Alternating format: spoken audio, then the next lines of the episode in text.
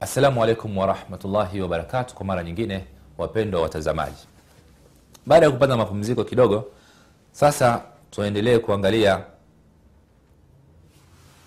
e, nguzo nyingine au msingi mwingine wa dini. Nguzo, msingi mwingine wa dini tukasema ni alimanu yani imani. Taarifu liman yani nini maana ya imani anasema alimanu nutqu billisani waitiqadu biljanani وعمل بالجوارح والأركان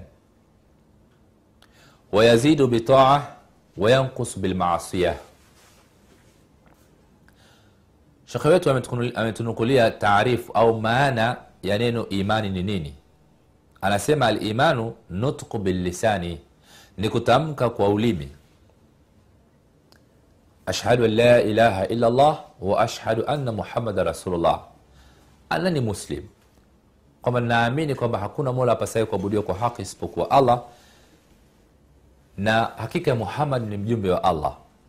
Kwa kutamka hivi umetamka nguzo umeingia ndani ya imani umeingia ndani ya uislamu umeingia ndani ya uislamu kwa bado hujawa katika imani madhubuti. Lakini kuna vitu sasa ibada hizi zilizotangulia kuzieleza ukazitekeleza kwa mujibu wa mafundisho ya mtume muhammad salllahu hapo unakuwa sa unaingia katika imani.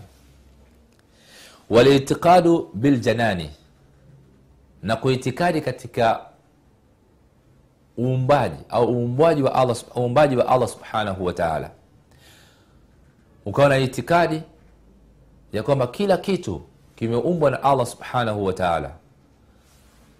Malaika viumbe wote mawingu mbingu saba zote ardhi saba bahari wadudu wanyama kila kitu ukaiwa na itikadi hivi vyote ni viumbe vya allah umo katika imani sasa.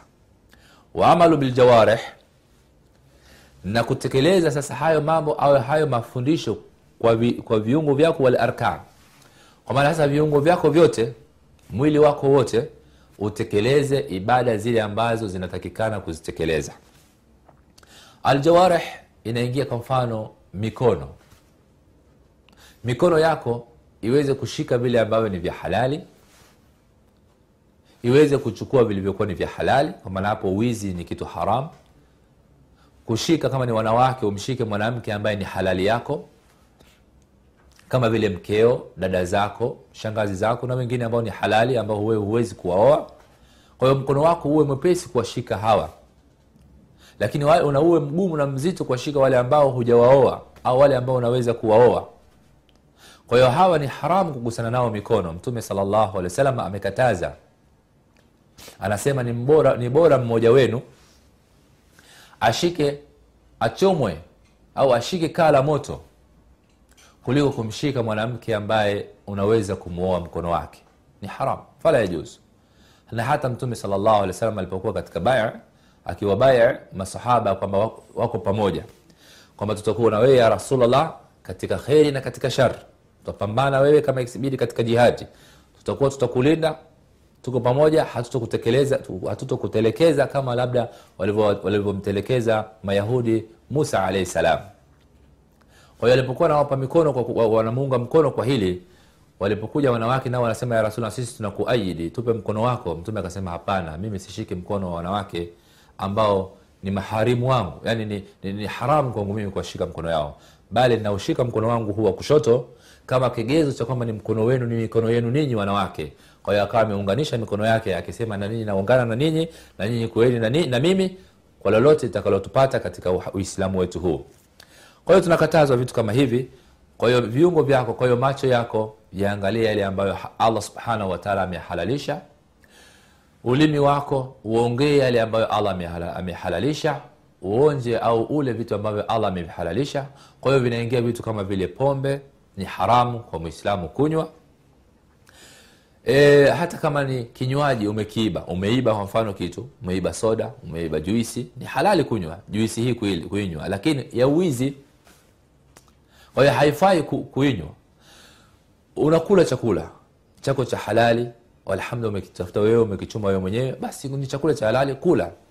Lakini chakula cha uwizi nyama ya mbuzi ni halali lakini nyama yenyewe umeiiba.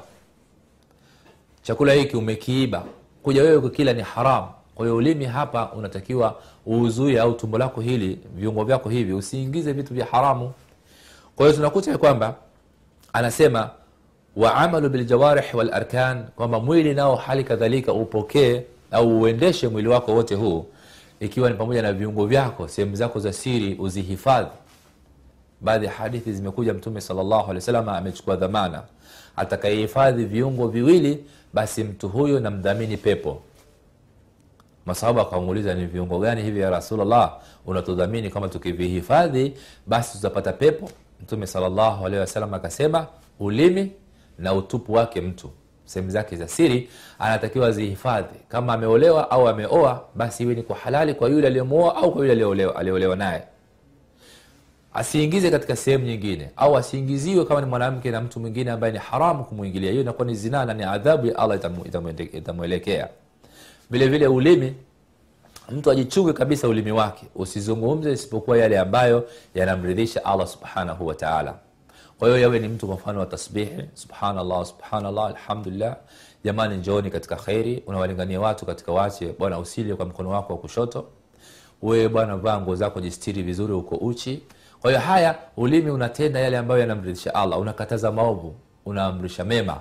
Basi ulimi wako unakuwa umemridhisha allah. Utakapovihifadhi mfano vitu hivi viwili alivyovitaja mtume sallallahu alaihi wasallam, basi mtume anakudhamini pepo. Kwa hiyo ukaondoka duniani hali ya kuwa umezihifadhi na kuzistiri e, viungo hivi kwa mfano tu viwili basi utakuwa umemtekelezea allah subhanahu wataala yale anayoridhisha na utakuwa wewe umekwisha onja imani. Anasema katika kuelezea maana ya imani shekhe wetu imani wayazidu bitaa inazidi kwa utiifu wayankusu bilmaasia na ina na, ina, ina, na, na inapungua kwa kufanya maasia ala kumbe imani inazidi na inapungua. Naam. Imani inaweza kabisa kuwa ni inaongezeka na wakati mwingine inapungua kwa dalili ambazo tutaja kuziona inshallah katika, katika, katika kuendelea kusoma kitabu chetu hiki. Kwanza kabla ya kuendelea na kuangalia jinsi gani imani inavyoongezeka na kupungua tunaingia katika kuangalia arkanul imani ni ngapi. Anasema arkanul imani sita yani kwamba nguzo za imani ni sita. Nguzo za imani. Tumeona nguzo za uislamu ni tano. Alhamdulillah tumezijua katika darasa zetu zilizotangulia. Na alimani nayo nguzo au msingi huu wa pili baada ya alislam nakuja msingi wa pili alimani anasema una nguzo zake. Kama vile swala ni msingi wa kwanza e, uislamu ni nguzo ya kwa, ni, ni msingi wa kwanza una nguzo zake imani ni msingi wa pili na una nguzo zake. Ndio anasema nguzo za imani ni sita. Tuziangalie kama alivyotutajia katika kitabu chake shekhe wetu alhamdulillah. Anasema ilam akhi almuslim. Jua ewe ndugu yangu muislam nini? Wafakani llahu waiyaka kwanza anatuombea dua. Kwamba wewe msomaji na nyinyi wasikilizaji wapenzi wafakani llahu waiyaka, ametumia dhamiri hii ya umoja kwamba niwafikishe mwenyezi mungu na wewe.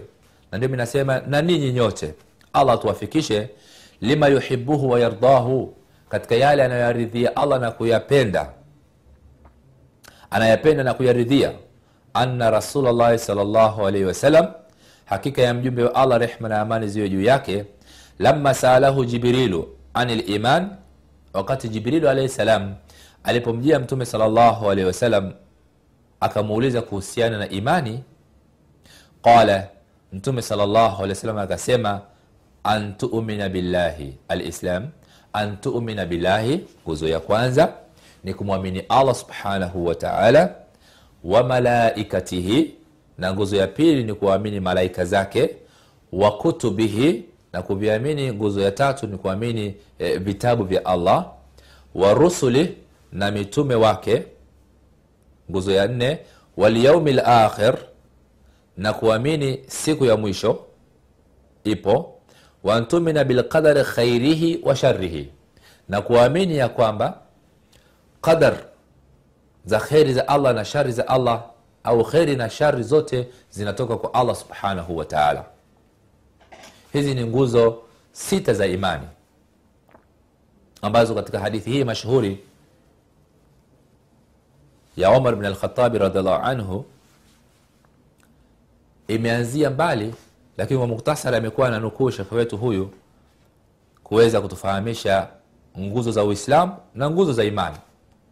Ingawa ni vizuri kidogo tukigusia hadithi hii ya kwamba umar bn alkhatabi radhiallahu anhu anasimulia anasema siku moja tulikuwa tumekaa na mtume sallallahu alaihi wasallam anatudarasisha anatufundisha kama hivi tulivyokaa sisi tuna sisi tunadarasishana na ninyi mara akatokea mtu hatujui alipotokea. Nywele zake ni nyeusi sana kazu yake ni nyeupe sana haonekani kama na athari za safari. Yaani miguu yake viatu vyake alivyovaa havina athari ya vumbi na pale walipokuwa mekani majangwani vyovyote itakavyokuwa.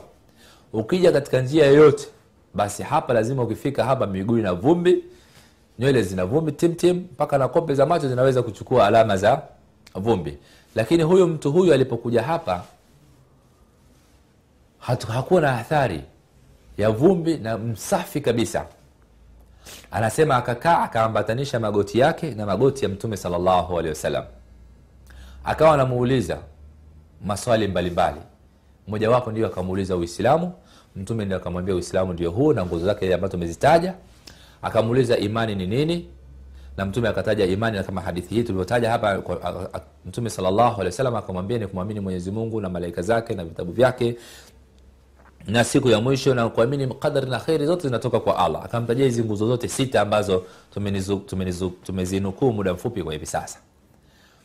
Kisha akamuuliza nini? Ihsan. Mtume sasema akambainishia kama tutakuja kuona kwa baadaye msingi huu watatu biidhnillahi subhanahu wataala masahaba wanasema na akiwa umar bn alkhatabi radiallahu anhu wanasema kilichostaajabisha sisi ni kwamba kilichotustajabisha sisi ni kwamba huyu mtu anamuuliza mtume salllahu alehi wasallam maswali alafu mtume akimjibu anamwambia sadakta sisi tumezoea mabedui na watu wengine wanapokuja kumuuliza maswali ambao wanapokuja wamechafuka wametoka mashamba nguo zao zimechoka wana mavumbi katika nywele zao wanakuja kwa mtume salllahu alih wasallam wakati mwingine hivi hivi hata wanakatisha darsa.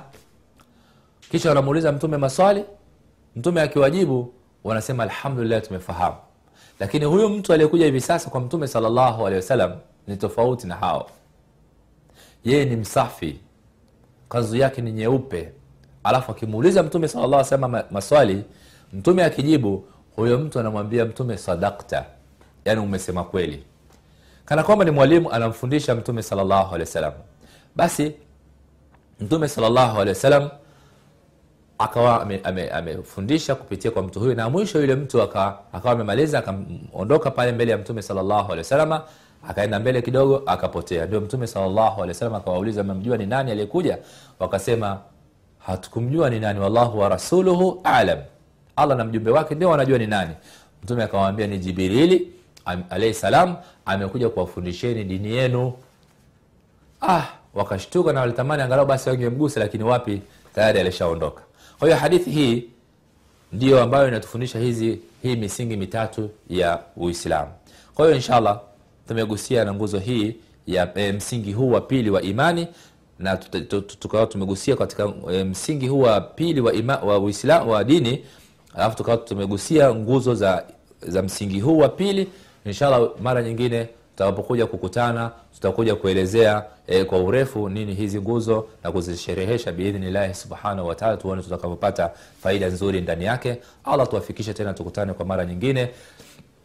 Na wakati mwingine nazidi kutupa afya nzuri ili tuweze kuwa ni wenye kufahamiana. Wallahu alam. Subhanaka allahuma bihamdika ashhadu an la ilaha illa anta astaghfiruka wa ilaik assalamu alaikum warahmatullahi wabarakatuh